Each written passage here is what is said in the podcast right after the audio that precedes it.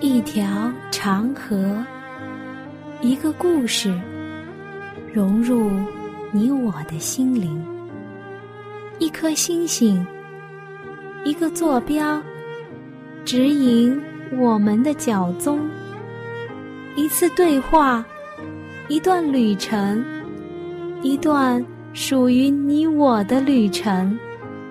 圣经奇妙之旅。一段旅程，开启一个奇妙的世界；一次心灵的碰撞，造就新的属灵成长。欢迎您收听由暖暖主持的《奇妙之旅》节目。愿主的恩典赐给你我，使得我们的这个旅程能充满惊喜。我是你的朋友暖暖。前一段时间，在暖暖居住的太湖边上。有很多即将结婚的青年们扎堆都到湖边去拍摄婚纱照，因为在那里有非常美丽的风景，所以很多新人都摆好姿势，选择好有利的位置，就等摄影师按下快门，记录自己一生最幸福的瞬间。暖暖和其他人一样，看到新人们拍照。就会去张望一会儿，看了一会儿过后，暖暖有点看不懂了。为什么呢？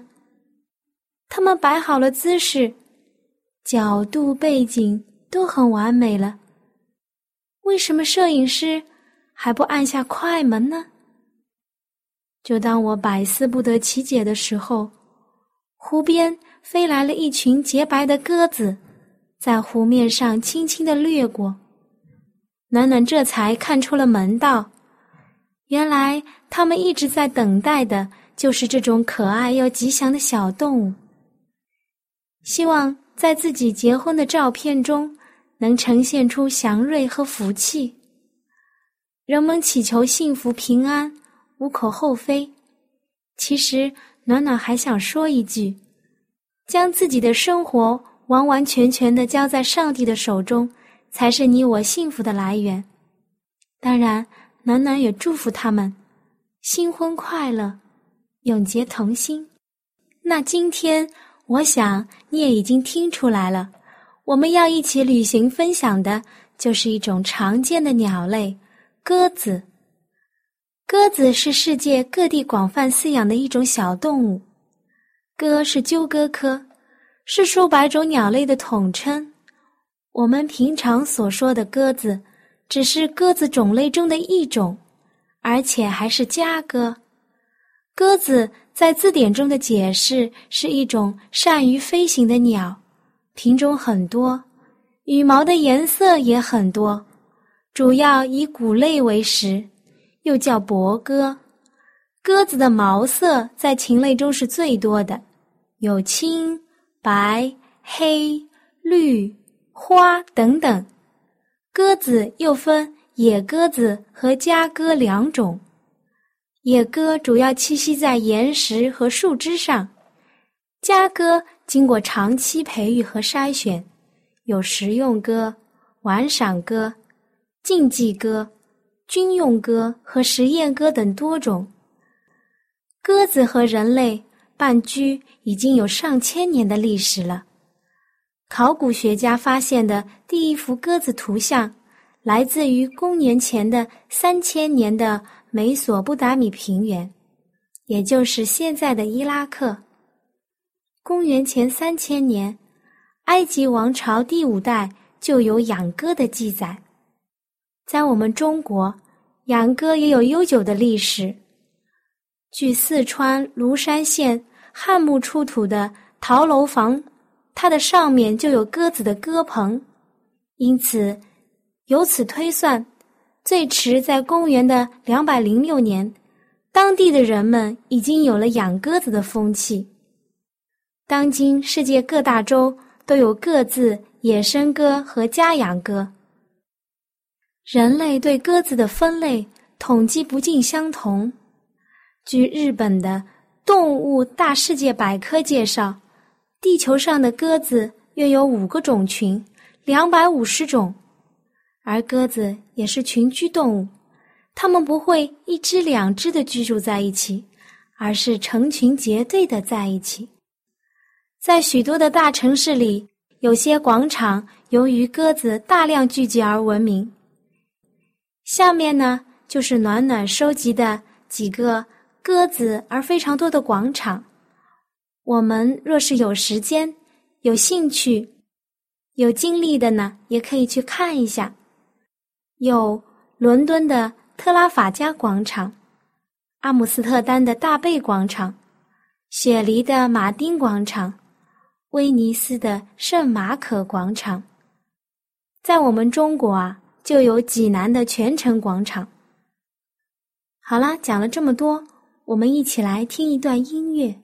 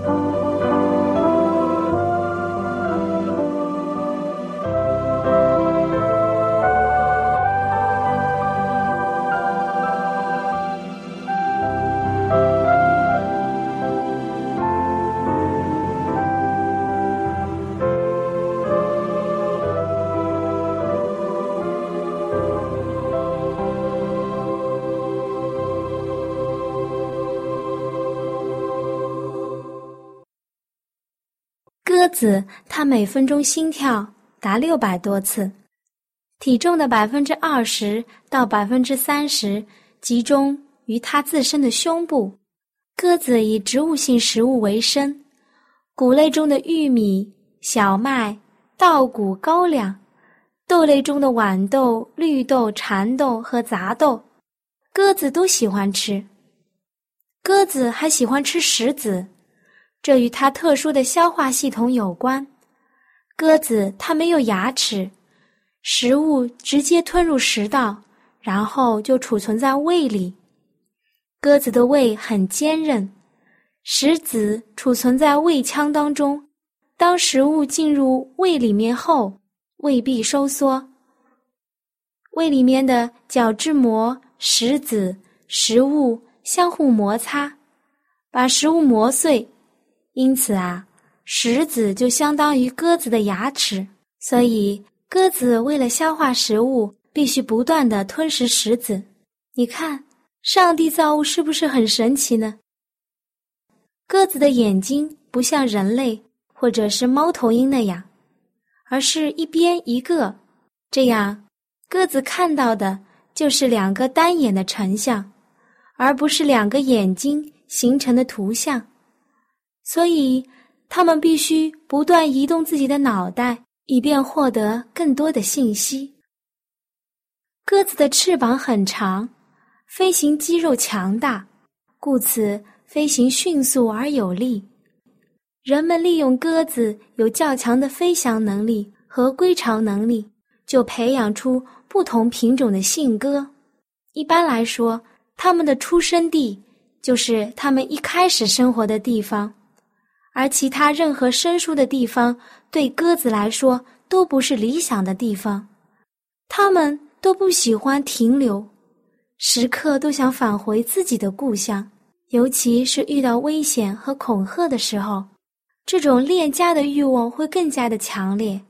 若是将鸽子携带离家百里、千里之外放飞，它都会竭尽全力以最快的速度返回，并且不愿意在途中任何一个地方停留或者是歇息。人对鸽子究竟依靠什么方法来识别自己家的方向，还没有一个定论。有人说是磁场，也有人说是太阳，也有人说是气味，等等等等，各自有各自的根据。也许啊，鸽子是综合了以上的本领，所以鸽子可以用来传递信息。在我们中国。鸽子亦称为飞奴。据有关史料记载，早在五千年以前，埃及和希腊人已经把野生鸽子训练成家鸽了。在公元前三千年左右，埃及人就开始用鸽子传递书信了。最早使用鸽子建立大规模通讯网络的，始于公元前五世纪的叙利亚和波斯。到公元十二世纪的时候，巴格达城和叙利亚、埃及和所有的主要城镇之间，都通过了鸽子建立了信息联系，也是唯一的联系方式。在罗马时代，鸽子用来携带例如奥运会等体育赛事的信息，这也是为什么在我们现代奥运会开幕的时候会放飞鸽子。在电报出现之前，英国人通常用鸽子来传递足球赛事的结果。最后一只执行邮递服务的信鸽于二零零四年在印度退休，之后就平静的安享晚年。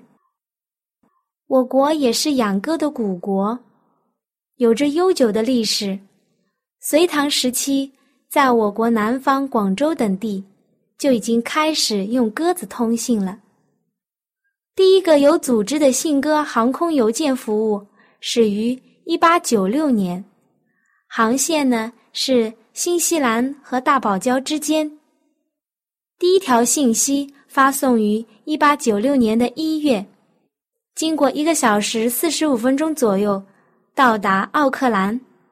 每一个信鸽最多可以携带五封信。其中最快的运输记录是五十分钟，那只鸽子平均飞行的速度达到了一百二十五公里一小时，那比我们一般汽车在高速公路上行驶的速度还要快一点哦。鸽子反应机敏，在日常生活中，鸽子的警觉性较高，对周围刺激反应十分敏感。闪光、怪怪的声音、移动的物体、异常的颜色，均能够引起鸽群骚动和飞扑。因此，当我们觉得自己动作很轻，并慢慢的移动脚步想去靠近它的时候，它就能很快的发现并且飞走了。所以，不要怪自己不能干，而是在这方面。鸽子实在是太出色了。鸽子还具有很强的记忆力。鸽子的记忆力很强，对固定的饲料、饲养员、环境和声音都能形成一定的习惯，甚至产生牢固的条件反射。对经常照料它的人，它能够很快的与之亲近。鸽子还是习惯性较强的动物，要改变它们原有的生活习惯，需要经过一段时间的逐渐的调试。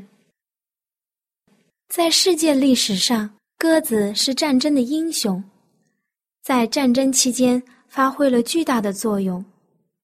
在第一次和第二次世界大战期间，鸽子携带信息，穿越过敌人的封锁线，就拯救了成千上万人的性命。以前，每只船上都会带有鸽子，当遭到敌国攻击之后，就会放出鸽子，告知沉船的具体位置，这样幸存的人员就有可能获救。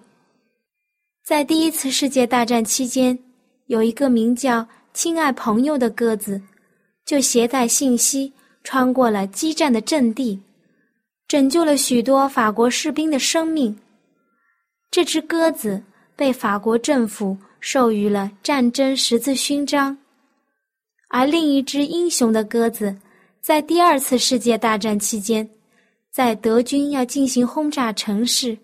而当地通讯设备都不能使用的情况下，成功的将信息送抵达二十英里之外。就在轰炸前五分钟，拉响了警报，使得全城的人多数都得到应有的救护。后来，这只信鸽被授予了迪肯勋章，也就是动物界的最高军事奖章。鸽子也作为世界和平的象征，人们普遍认为，鸽子成为和平的象征，是因为毕加索。一九五零年十一月，为了纪念华沙召开的世界和平大会，毕加索欣然画了一只衔着橄榄枝的飞鸽。当时，智利的著名诗人聂鲁达就把它叫做了和平鸽，由此。鸽子才被正式公认为是和平的象征，但是在暖暖看来，鸽子被称为和平、幸福的象征，应该是出自于圣经的。我们可以看到《创世纪》的八章八节，上帝用洪水毁灭世界后，当水从地上退去，挪亚放出一只鸽子，要看看水从地上退了没有。后来，鸽子衔着橄榄枝回来，表示水已退去。这也是鸽子在圣经中出现最早的圣经章节。以下呢，就是我摘录的先祖与先知的一段话：当水势渐落的时候，上帝使方舟漂流到他所预定的群山之间，这些山林彼此相距不远，于是。方舟徘徊于四山怀抱的水港之内，而不再飘荡在无边无际的海洋之中了。这给方舟里被暴风催逼而精疲力尽的人、动物带来了莫大的安慰。挪亚和他的全家焦急地等待着水势的退落，因为他们渴望再次回到陆地上。在山顶出现之后，过了四十天，他们放出了一只乌鸦，一只善于探索的飞鸟出去，要看看地上的水干了没有。那乌鸦只见到遍地都是水，并没有别的物件，只在方舟附近飞来飞去。再过七天，挪亚又放出了一只鸽子，鸽子找不到落脚之地。仍旧飞回了方舟。挪亚再等了七天，重新又放出一只鸽子。到了晚上，鸽子回来，嘴里叼着一片橄榄树的叶子，大家就极其欢喜。然后挪亚便见地面上都干了。创世纪八章十三节。最后有一位天使从天上降下。打开封住的大门，吩咐先祖挪亚和他的全家离开，并要他们带着一切活物回到陆地上去。挪亚逃离洪水之灾，深感到自己非常的幸运，并没有忘记那位保全他们生命的慈悲的上帝。他离开方舟后的第一件事情，便是筑了一座坛，献上各样洁净的飞鸟和牲畜为祭，用以表示他感谢上帝拯救的大恩和对伟大牺牲的基督的信心。上帝悦纳了挪亚的祭物，不但赐福于他和他的全家，也赐福于以后一切住在地上的人。在创世纪的八章二十一到二十二节，圣经中是这样讲的：耶和华闻那馨香之气，就心里说：“我不再因人的缘故咒主地，地还存留着的时候。”寒暑、冬夏、昼夜就永不停息了。我亲爱的朋友，当你听到这几句话的时候，是不是由衷谢谢我们的主呢？因为他不轻易发怒，且将慈爱实行到永久。好了，我们现在来看看圣经中所提到的鸽子吧。翻开圣经，我们来看。鸽子是以色列人最重要的鸟类，因它常常成为穷人献祭的祭物，以代替较贵的牛或羊。例如，可以用斑鸠或者是雏鸽献作番祭。立位记的一章十四节，在献赎罪祭的时候，若力量不够献一只羔羊，就要带上两只斑鸠。或者是两只雏鸽，一只为番祭，一只为赎罪祭。立位记的五章七节。此外，在洁净的礼仪中，也可以献上鸽子，例如妇人生子。立位记的十二章八节。长大麻风得以洁净。立位记的十四章二十二节。身患漏症。利未记的十五章十四节，拿西尔人接近死尸；民数记的六章十节，都可以取两只斑鸠，或者是两只雏鸽，一只为番祭，一只为赎罪祭。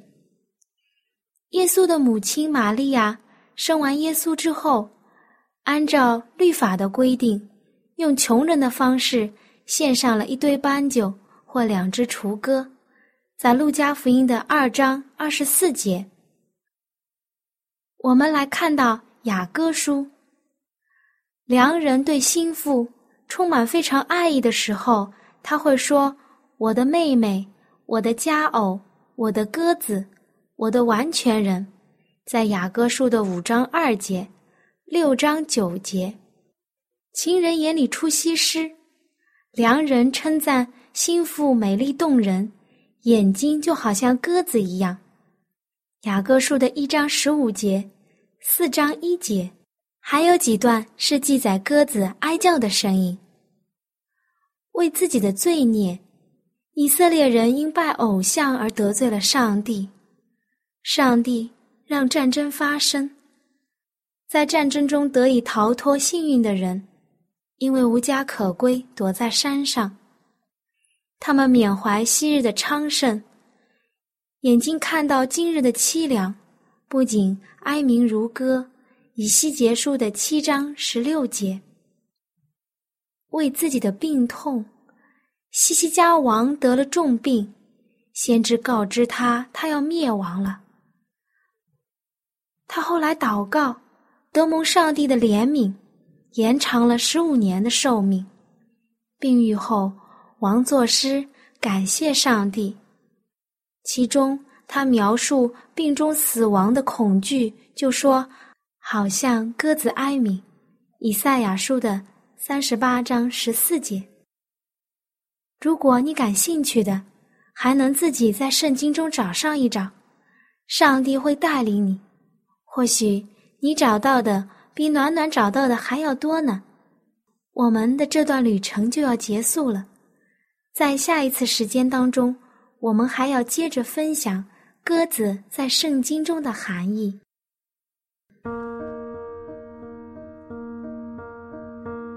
我亲爱的朋友，你听了这期节目之后，内心中对圣经感兴趣了吗？或是对造我们的主有新的认识，又或者有深深的感动？